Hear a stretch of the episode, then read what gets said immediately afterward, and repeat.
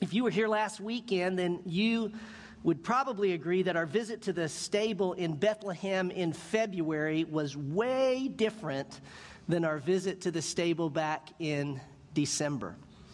Uh, Eric and Rob, the worship team, Nicole, Ronnie, uh, Heidi, uh, P-TAC was uh, Mary, as you know, and uh, Catlin, Joseph. Uh, they, they didn't just put us in the stable last week. They put us in our stable, in our own personal stable, in that place where there's questions and pain and disappointment and fear. And because in that stable there was a baby, Jesus, Emmanuel, God with us, then we were able to leave that service with a song on our hearts. It's going to be worth it. And we could sing that, listen, not because everything worked out, not because all the pain's gone, not because all the disappointment dissolves. Why could we sing that song? We could sing it because God is present, He is with us, and He's in control. If you missed it, I can't encourage you enough. When you get on the website, make sure you watch the whole service from last week. It leads us to this week. Today, Luke takes us from the stable up to the temple. Whenever we go to Jerusalem in the Bible, it's always up because it's up in elevation. And in fact, Luke gives us two glimpses of Jesus' life that we do not find anywhere else in the Bible, y'all.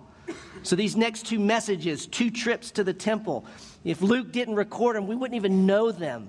It's just a little glimpse into the young life of Jesus. We're going to look at the first trip to Jerusalem today, and the next week I'm going to walk us back to Jerusalem, and we're going to go there 12 years later, and it's going to be a Passover that Joseph and Mary never forgot, and we won't as well. We're going to pick up where we left off last week. I'm going to ask you to stand. It's a rather long passage, but I like to read the whole thing on this one because I just want you to get here's the whole context, here's the whole story. We begin in verse 21 and just follow along in your Bibles as I read it. Uh, follow along reading and listening the Word of God to us today. And when, the, and when eight days had passed before his circumcision, his name was then called Jesus, the name given by the angel before he was conceived, conceived in the womb. And when the days for their purification, according to the law of Moses, were completed, they brought him up to Jerusalem to present him to the Lord. As it is written in the law of the Lord, every firstborn male that opens the womb shall be called holy to the Lord and to offer a sacrifice according to what was said in the law of the Lord a pair of turtle doves or two young pigeons. And there was a man in Jerusalem whose name was Simeon.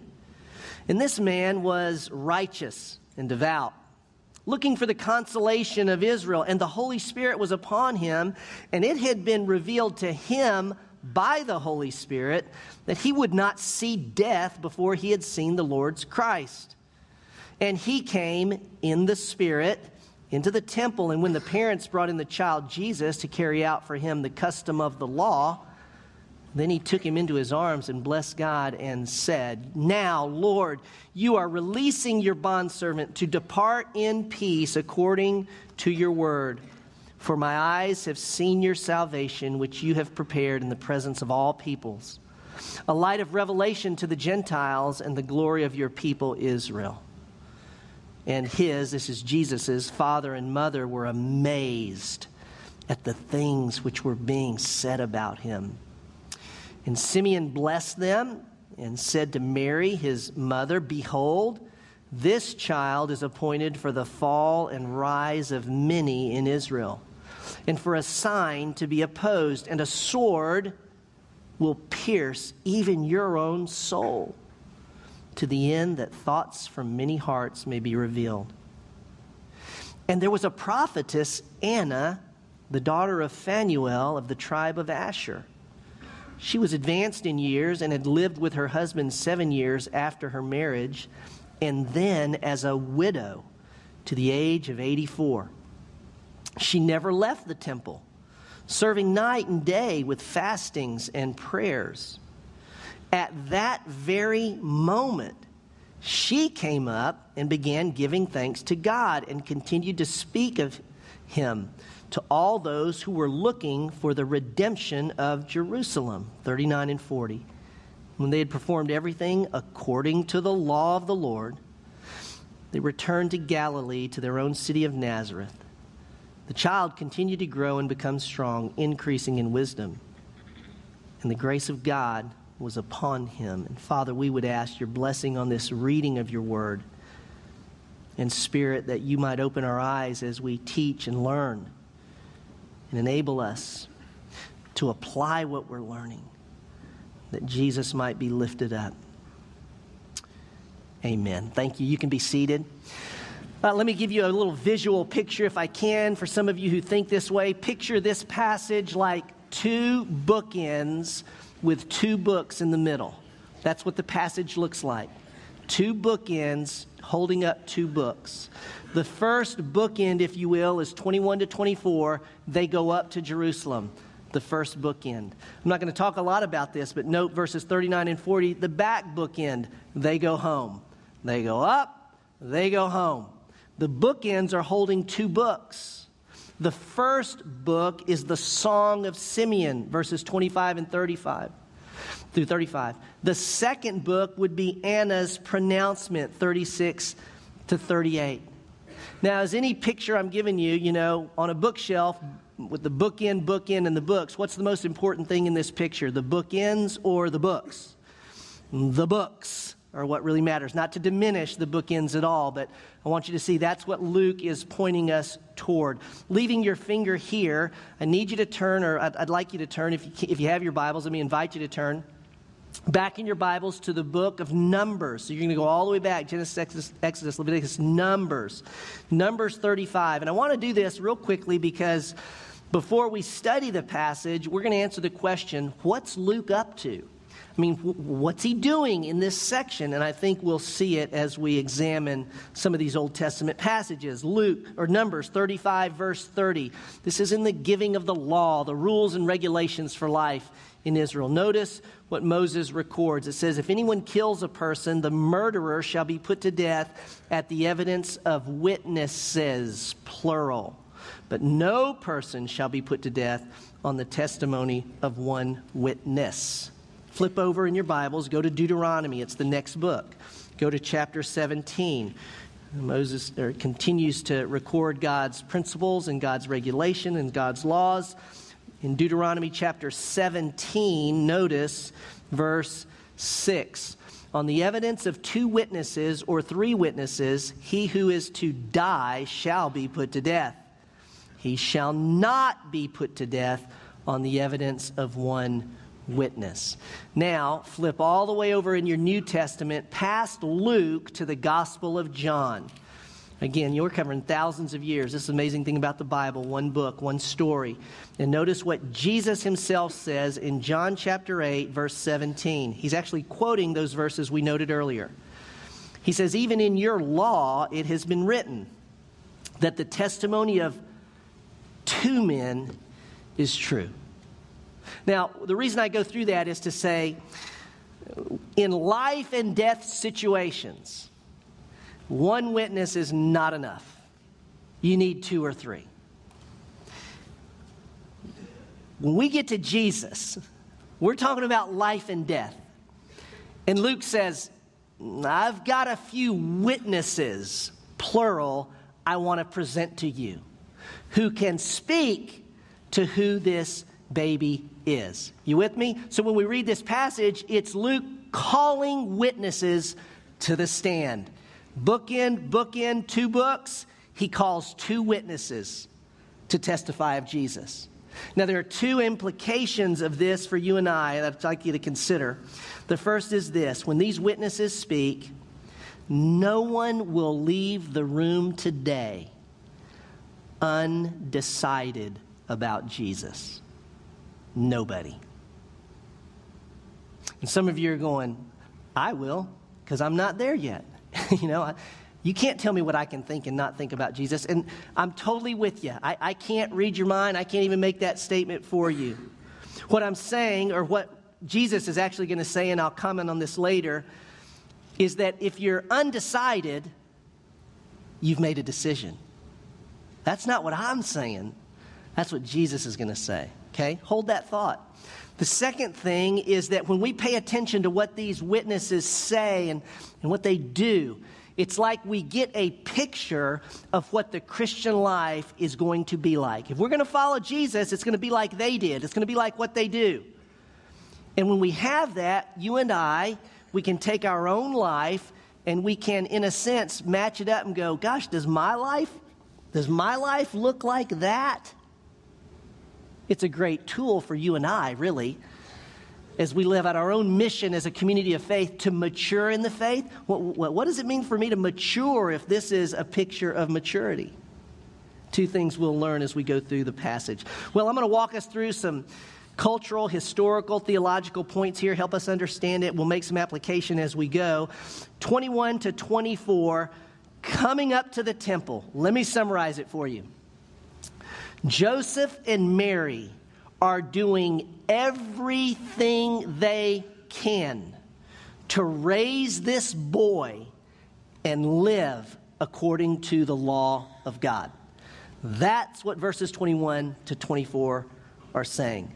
Look at verse 22. Note, well, I won't go through it, but four times, four times in this passage, it says the law of God, the law of God, according to the law of God, according to the law of God. Clearly, they want to submit themselves to the law of God. Why is this important? Let me jump ahead to Galatians 4 4. Paul writes this But when the fullness of time came, God sent forth his Son, born of a woman, born under the law, so that he might redeem those who were under the law. Why is this important? Because if Jesus is going to come and redeem us or save us or rescue us from this burden of law that we can't keep, we can't keep the law, we just can't do it. Well, if he's going to redeem us from under it, he must be born under it himself. He must submit himself to the law of God and then fulfill that law perfectly if he's going to rescue us from under it. You see that? That's why it's so important. And so, even passively, can we say this? As a baby, under the care of his parents, he fulfills the law. The law of God stated that a mother of a male child was impure for seven days. And then for 33 more days, she was not to go to the temple. She was not to go to the synagogue. She was not to engage in any religious activity at all. But at the end of those 40 days, days of their purification in the text. At the end of those 40 days, she was to go to the temple and there offer a lamb as a burnt offering, and then offer a turtle dove as a sin offering, that she might be cleansed. Now, isn't it interesting when they go for Mary to make these sacrifices for her cleansing? It says they had a pair of turtle doves or two pigeons. That was a provision for poor people. They didn't have the money. They, they lived in some, in, in, you know, in poverty, so to speak. Which tells us this just connect this dot. They couldn't afford the lamb, and so they did the poor person's sacrifice. It tells us that the wise men had not given them all those gifts yet, right? For if they had all that, they would have been able to afford the lamb for their sacrifice. The law required a male child be circumcised eight days after his birth. Why? Because that was the sign of the covenant. God made a covenant with Abraham. He said, Circumcise all the males. This is the sign that I'm in covenant with you. Jesus is a son of Abraham. The law required that every firstborn child be dedicated to God. The law said that when a firstborn child is born, then that those parents need to bring that child to the, to the temple. They need to they didn't actually have to bring the child to do this, but they had to go to the temple and present the child, so to speak, and say, This firstborn is yours, God. And then they would give five shekels and redeem the child back and go back and raise the child.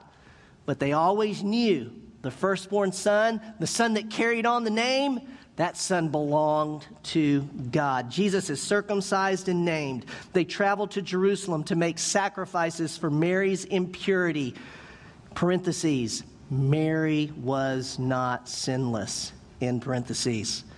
And they go there to present their firstborn son to God. If I could say it like this, Mary and Joseph were doing everything they knew to do. Real simple. They're just, they're just doing what they know to do. And I want to step back from the text for a moment. Actually, I'm going to jump ahead in a second just to, to, to, apply something here that I think is really important for us in our own journeys of faith. If I were to ask you, and don't raise your hand on this because I don't want to put anyone on the spot, but kind of raise your hand in your own mind or in your heart. But if I were to ask you to raise your hand if, if you want more of God, if, if you're, you're at a place where you, you know, you, are going, you know, I, I just would love to experience God like, like they did in the Bible. I, I, I just long for to really know him in my life. I wish he'd, you know, lead me and guide me like I see him doing in the Bible. If that's true, how many of you would say that's true in your life? Don't raise your hand, but just in your mind you go, I'm going to raise my hand because I would say that's true of me. And I would say it's true of many of you because I talk to you.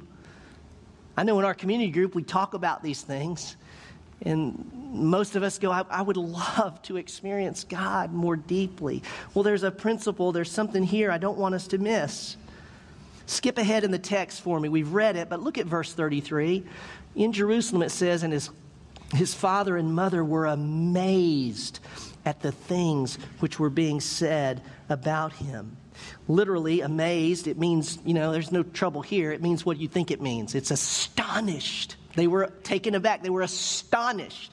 In the words of fellowship, we would say they were wowed, right? We always say we believe, we believe in being wowed by God, believe God to do what only He can do. And when He does it, we're left without words. Wow! They, they were like, wow, I can't believe this is happening.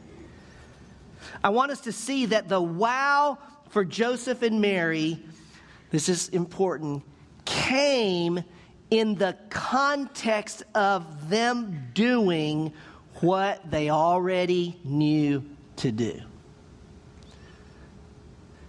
This is important because many of us, we kind of go, I want the secret to being amazed. What are the keys, you know, to amazement with God? And boy, if this story tells us anything, it tells us that the path to amazement is doing what you already know to do. What's the next thing you know to do? Something's coming to your mind, right? What's the next thing you just what's the next thing you know to do? Right in front of you, do it. What's the door that's in front of you that you know you need to walk through? Or what's the door that's open that you know you just need to close and walk on? What's something that's coming to your mind right now that's like, that's, I know that's the next step. God's been after me on that. I, I, that's what I need. That's what I'm going to do. What's right in front of your nose? Grab it and do it. What I'm suggesting to us is that we experience God in amazing ways as we walk with God in very normal ways. Something came to your mind, I would think, and those last two minutes that I've spoken, as insignificant as it may seem, what came to your mind is your first step to astonishment. That's the way God works. And so we're going to sit right here for a moment. We're not going to wait for the so what at the end. Let's just stop right here. So what? The most important thing right now is not that I finish teaching the text. I'm going to do that, but you know what? That's not really the most important thing for you. The most important thing for you right now is just to go grab, grab that thought and go, okay. Would you sit with that for a minute? Maybe you need to write it down. Maybe you just need to mark it in your mind. What's the next thing? Think about that for a moment for you.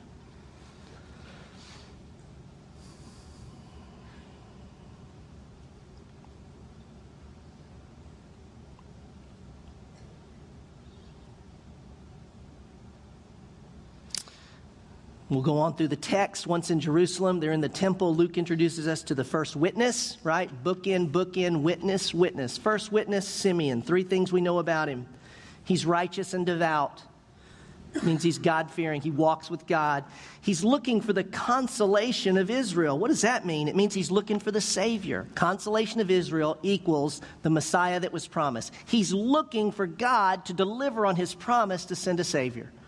Third thing, he's in relationship with the Holy Spirit. And is isn't it interesting how com- compressed these verses are in that in this, you know, these three verses you find Holy Spirit, Holy Spirit, Holy Spirit mentioned three times. Spirit was upon him. He's given a promise by the Spirit. And he came in the Spirit to the temple complex. First question about Simeon. Let me ask you this. He's a witness. I'm not being silly on this at all. This is what Luke wants us to see. Is Simeon a credible witness based on the text? Like five star with flying colors. Yes. Mary and Joseph weren't the only ones dedicating that day. This temple complex is huge, and next week I want to hopefully get to show you some pictures. Imagine being at a Titans game, and and uh, you know all the people inside, outside, tailgating. You know, this is like a temple complex, and of all those thousands of people, they're not the only ones dedicating a child that day. They're not the only ones making sacrifices. And on that day, Simeon, God fear, connects with Mary and Joseph and the baby. Amazing.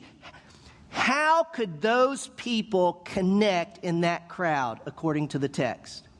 How did that happen? How did it happen? The Holy Spirit led them. Question Do you believe that the Holy Spirit of God still leads his people like that? Yes or no? Yes! Which tells us pay attention to who God brings across your path in the craziest places and ways, for the Spirit continues to lead just like He did here. He's holding this baby and he says, It's the sal- I've seen the salvation of God. And the big part of the passage, by the way, is when he holds the baby up, he says, Salvation in the presence of all peoples, a, revela- a light of revelation to the Gentiles and the glory of Israel. What's he saying? I'm looking at this baby, and he's the Savior of the world, of all peoples. Having seen Jesus, he's ready, he says, I'm ready to die in peace. Now, I don't know that God has promised anyone in the room that you will not die before something happens. Here's what I do know God has said to each one of us until you see Jesus with the eyes of Simeon, you are not ready to die. You're not ready to die. I want you to know, I'm just going to speak from personal statement here. I've seen him. I've seen Jesus the one that Simeon saw with eyes of faith. By God's grace, there was a time in my life when it, I saw that Jesus was the Son of the living God and that he lived a perfect life and that when he hung on the cross to die, he didn't die because he was being punished for his sin. He died because he took my rebellion and said, Lord, I'll take it. I'm going to take your punishment and the wrath you deserve, and I'm going to die in your place. And he did. And he was buried, and he was raised three days later. I trust that Jesus, I've seen him with the eyes of Simeon, with the eyes of faith. And men and women, when I die, and I will, I will depart in peace. Will you? Have you seen Jesus with those eyes of faith?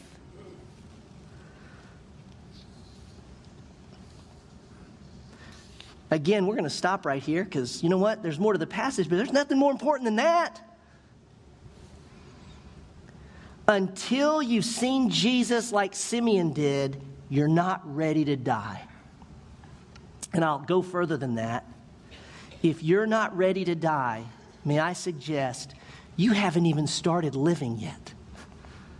You, you, you, go, Yes, I have. I'm, no, you haven't. You haven't even started living, for you live, as the New Testament say, with this constant fear of death. And until that's gone, until you go, I'm ready to die, then you live but you're not even living if you're not ready to die. Are you ready to depart in peace? Just sit with that for a minute.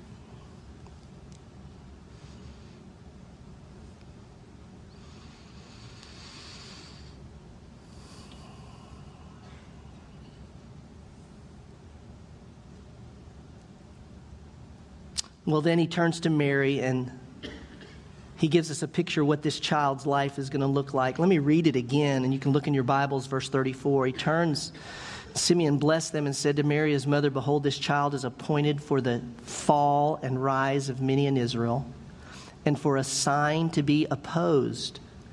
And a sword will pierce even your own soul to the end that the thoughts from many hearts may be revealed. Let me explain that. For the fall and rise of many, it's the picture of a stone, and we see in the New Testament Jesus was a stumbling stone. Some people came up on the stone and stumbled and fell. Some people believed and lived. That's what he's saying. To fall would be there are going to be many who aren't going to believe Jesus, aren't going to see Jesus as Simeon saw Jesus, and they will fall. They'll die and they'll spend eternity apart from God. There will be many who believe and trust Jesus is who he says he is and did what he said he did and those will rise. Literally, in your Bible, if you note in your, col- in your column, you might have this.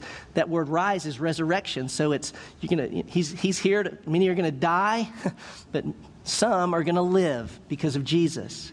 He's a sign to be opposed, and it goes on and says that thoughts from hearts may be exposed. Opposition is going to reveal, he's going to be opposed everywhere he goes, but the opposition is only going to reveal the heart of the opposer. It's not going to do anything to Jesus. I'll say something about that in a moment. He says to Mary, A sword will pierce your heart. That word sword, you know, there's, there's, there's some words for sword that mean dagger. This is not that word. This word is William Wallace sword. This huge sword's going to pierce your soul. Mary. We're not sure what that means, but it seems to mean Mary's going to experience obviously tremendous pain in her son's rejection, and she'll be there at the crucifixion. It's unnatural and heart wrenching. It's, it's not right, right, for a parent to bury the child. It's not right. How inconceivably painful would it be for the mother of God to bury God. A sword is going to hurt you. Let me give you three words that I think will help us understand what he's saying here. The first word is this division. It's going to be tremendous division everywhere Jesus goes. Look at the side screens. There's a, there's a fork in the road because that's what Jesus is. He's a fork in the road. When faced with Jesus, there are only two choices. You either go with him or you go against him. As I said earlier, no one's going to walk out of this room undecided about Jesus. And I know you're going, well, yeah, I'm still am. That, that's okay, but here's what I meant. Jesus is going to say in Luke 11 23, He who is not with me is against me. Now, that sounds like two options to me. If you're not with me, you are against me. This isn't a three way stop sign, this is a fork in the road.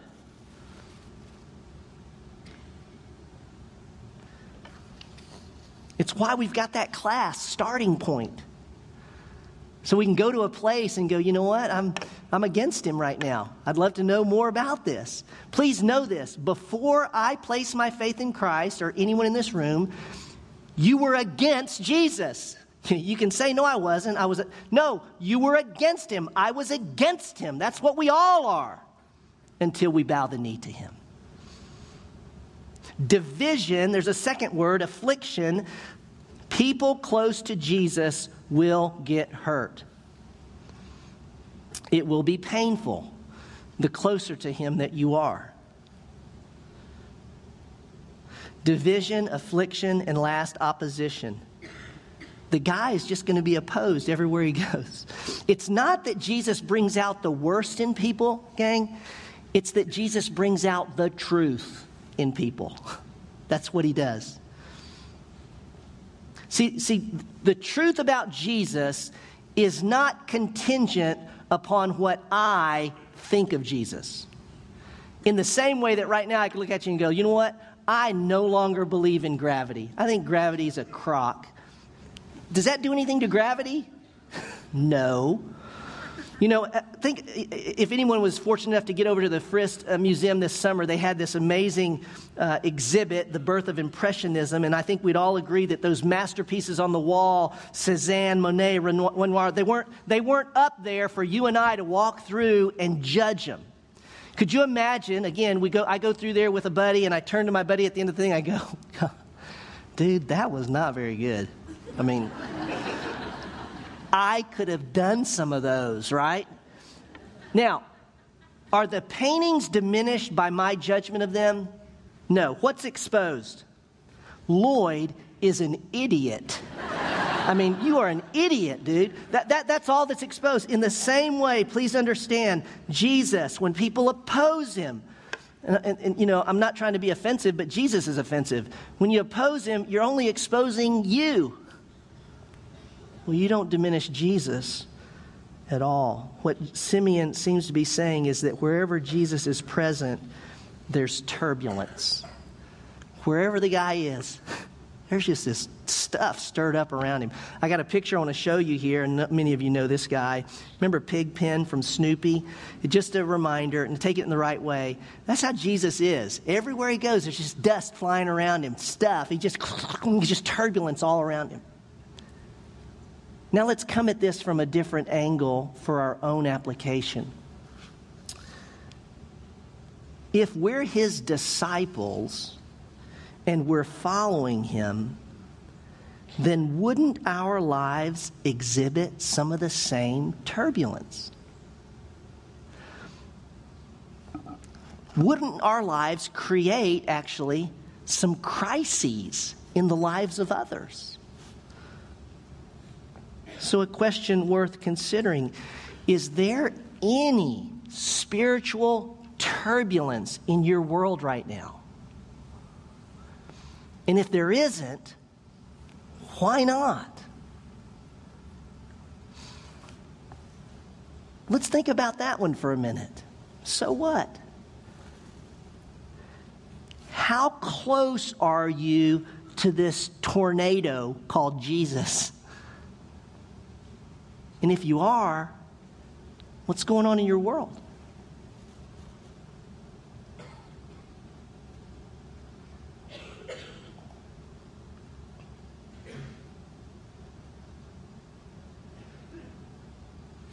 I remember reading a quote as a sophomore in college from the journals of Jim Elliot.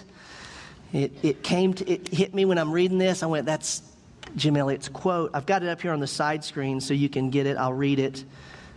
Listen to what he said. He wrote, Father, make me a crisis man. Bring those I contact to decision. Let me not be a milepost on a single road. Make me a fork that men must turn one way or another on facing Christ in me if Jesus is a fork in the road? Am I? Well, I said there were two testimonies. Anna's is the second. It's very simple. 36 to 38. Anna's a prophetess. According to Luke, she was married seven years, probably between 12 and 13, 14 years old. Married seven, widow for 60 plus. What did she do with her widow? What did she do with her widowhood? She dedicated herself to fasting and prayer for what? She says, for the redemption of Jerusalem. What does redemption of Jerusalem mean? It means same thing as the consolation of Israel. It means the same thing as for the Messiah to come and save all of us. She dedicated her life to that. Same question we asked of Simeon. Let me ask of Anna. I'm not being silly. Is Anna, based on that, a credible witness? Absolutely. And what does Anna say when she runs into this baby Jesus? Well, the text says she spoke of him. In fact, the text says she continued to speak of him. In our own vernacular and what we've talked about at fellowship over the last year when we talk about our mission, she proclaimed Christ. She saw the baby. This is the salvation of God. Hey, hey, this is the one. Hey, this is the Messiah. Hey, the consolation has come. She couldn't shut up. She just kept talking in the temple and telling everybody, this is him. Well, then they go home to Nazareth. That's 39 and 40. We'll pick up, really pick that up, connect it to next week's message when they go again. You know, like many of you, close your Bibles, like many of you, I have been tracking with this story in Egypt, and history being written there with some astonishment and wonder. It's been interesting to watch our own administration handle this, and I'm not throwing stones at all, but it hadn't been interesting early on. You know, they would, wouldn't give implicit endorsement to either side, right? So you had to walk this fine line. I mean, I mean, we can't stand over here and say Mubarak's our guy because what if Mubarak loses? You know, so you kind of go, you know, tacit endorsement a little bit over here. They couldn't stand over here with the protesters and say, yes, go for it. Because what if Mubarak crushed them? Then they, so what does the administration do? Well, the administration walks this fine line, or if I could describe it like this, they put a foot in both sides, right? But a fork in the road, you can only stand like this so long, and then you can't stand like this anymore, right? I share that to say we are only two chapters into the Gospel of Luke. Jesus, the Son of God, has come. Luke has presented us with two impeccable witnesses. Jesus has not said a word. And Luke says, You got to decide now. Well, no, I want to wait to see if he really turns out to be. No, no, no. You decide now. There's enough evidence to decide now. He's the winner, He's the victor. He's going to come again one day, and when He does, it's too late. You can't choose then. And so these witnesses stand before us. And we're faced, again, only two chapters into Luke, and we're all faced with a crisis of belief. Some of us sitting here, maybe it's to believe for the first time. For others of us in the, this room, it's really to go, I know him, I believed him, I've walked with him for 30 years, but do I know for sure? Am I living like I know for sure?